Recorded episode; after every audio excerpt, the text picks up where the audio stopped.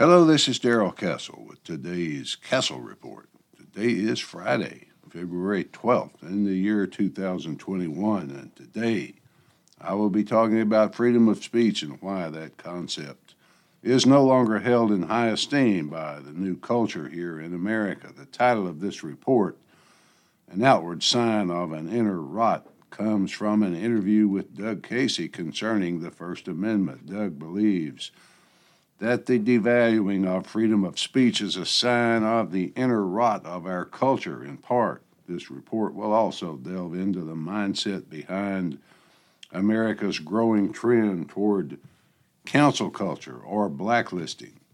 The Castle family is frozen today in an Arctic prison.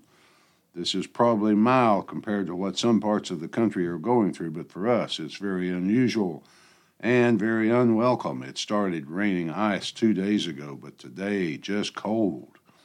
We had to work from home yesterday, but today we are back at the office in good health and in good spirits. The Freedom of Speech Clause in the First Amendment was intended to be absolute by the framers, as was the entire Bill of Rights. That view has been upheld in past days by the U.S. Supreme Court. Today, however, thanks to the changing nature of our culture and especially the oligarchs from Silicon Valley, the Freedom of Speech Clause, and the entire Bill of Rights are no more than symbols, symbols of a bygone pre technological age.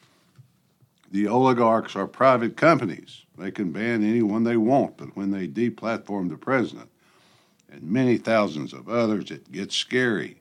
Now, even Congress is in on the game by trying to ban former Trump staffers and even voters from writing or telling their story. The fact that 73 million people that we know of voted for Trump, but he isn't allowed to communicate with them is a sign that something is seriously wrong and inner rot, as Doug Casey put it, even before Trump was elected, when it started to look like he might be nominated, the progressive world did not look at what was happening in America to determine what factors, what trends, what actions of theirs might have caused the American people to reject the establishment.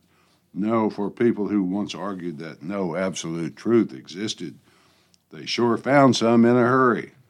Absolute truth is contained within their paradigm, their worldview. No other truth exists, absolute or partial. Those people who voted for Trump, I suppose, were the deplorables of the great dissatisfied middle of America, just too ignorant to be considered by the admission of its own editors. The New York Times is published for coastal liberals and no one else. So I suppose I appreciate their being willing to sell it to me. That gives me the benefit of all the news that's fit to print.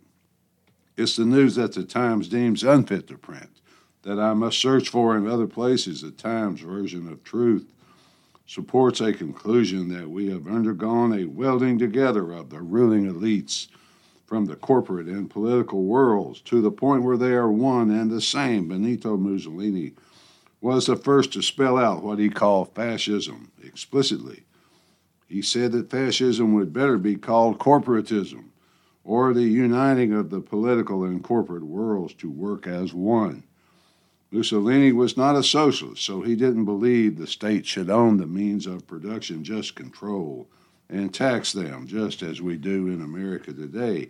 The fascism of the fusion between state and business world is essentially the same today, but without the silly uniforms and slogans, the vast sums created by the corporations and the power of the politicians work together as one, and together they understand and define absolute truth, and they will tolerate no other. Truth to them is whatever advances their own interest, because that is the true intent of the fascist state. When the corporations of Silicon Valley collude with the politicians of Washington to deplatform opposing views, it is more a more effective version of fascism than Mussolini ever had. The New York Times is very cognizant of its position as spokesperson for the entire world. I suppose that is why it is so introspective and constantly examining itself about what its writers may have said years ago. The latest is science reporter Donald McNeil, excuse me, who last week was fired for something he said while leading a group of students to Peru two years ago. It seems that one of the students asked Mr. McNeil if a student should be suspended for using the N word. In his answer and in the context of his answer, he used the forbidden word himself. An internet site reported the incident, and an internal investigation was begun by the Times Management Board. Finally, they issued the following statement quote, We do not tolerate racist language regardless of intent, end quote. So, intent doesn't matter. If the banned word is uttered, you are fired. That is the conundrum the Times finds itself in right now how to satisfy the demands for ideological purity of the 30 and under woke left, as well as the demands of the 40 and older liberals. You are probably very sympathetic to the Times dilemma, but there's no need to worry because they have it all figured out, folks. In an article published February 2nd, 2021, the Times gave us the answer since both the Times and the Biden government know that absolute truth exists and they, they are the preservers of it then a ministry of truth must be appointed to identify it to the public and to prevent any dissension from it. I know this all sounds like some Hollywood movie, but unfortunately, it is reality. The Times article suggests that this new appointee in charge of truth be called the reality czar. I reiterate my suggestion for Biden to name himself the actual czar that would solve the problem, but I suppose a ministry of truth would still be necessary. Here is a quote from the article quote, the muddled, chaotic information ecosystem that produces these misguided beliefs doesn't just jeopardize some lofty ideal of national unity, it actively exacerbates our biggest national problems and creates more work for those trying to solve them. And it raises an important question for the Biden administration. How do you unite a country in which millions of people have chosen to create their own version of reality? End quote. The arrogance of that view is at least most of the problem for millions of people who, according to the Times, have created their own false reality. All reality, except that of the New York Times staff, is false. And therefore, we can't have unity because everyone will not agree with their view except by force. Well, if it takes force to gain agreement, Times has that covered as well. Quote Several experts I spoke with recommended that the Biden administration put together a cross agency task force to tackle disinformation and domestic extremism, which would be led by something like a reality czar. End quote. Yes, they always have their experts, don't they? We suppose to be enthralled because they say they have the experts. How would you like to have that job, folks? Reality czar. You would be responsible for investigating and determining reality. What is truth? The reality czar has the answer.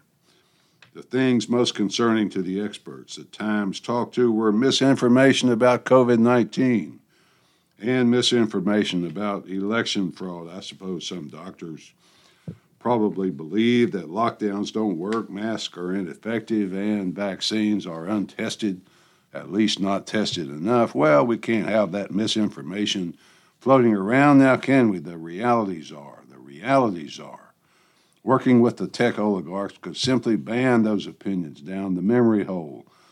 They are also very concerned about what conservative groups are permitted to say on social media. What they're proposing, if you read between the lines, is that the tech companies be subject to censure and to lawsuits if they don't deplatform conservative groups.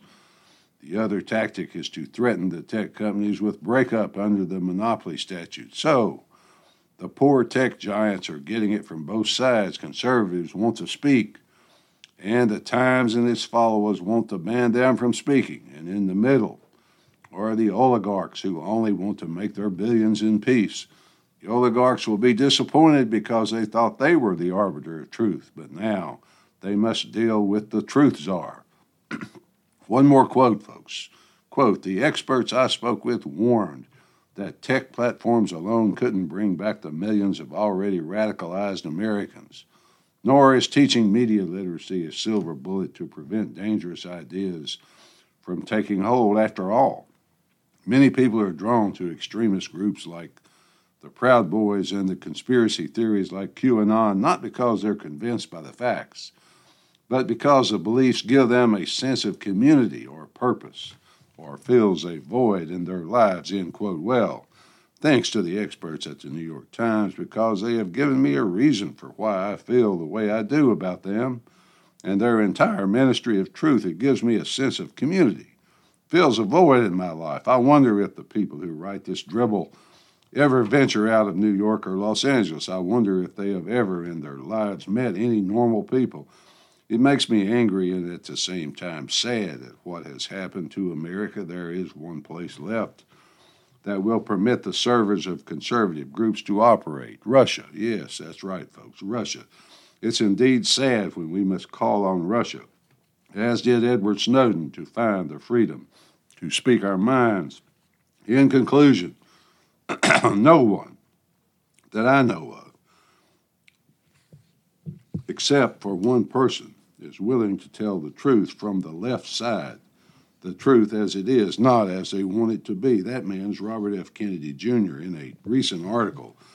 Mr. Kennedy points out that Bill Gates, who owns at least partially the companies making the COVID vaccine, is also moving quickly to control the world's food production. Mr. Kennedy's article is being quickly banned from social media.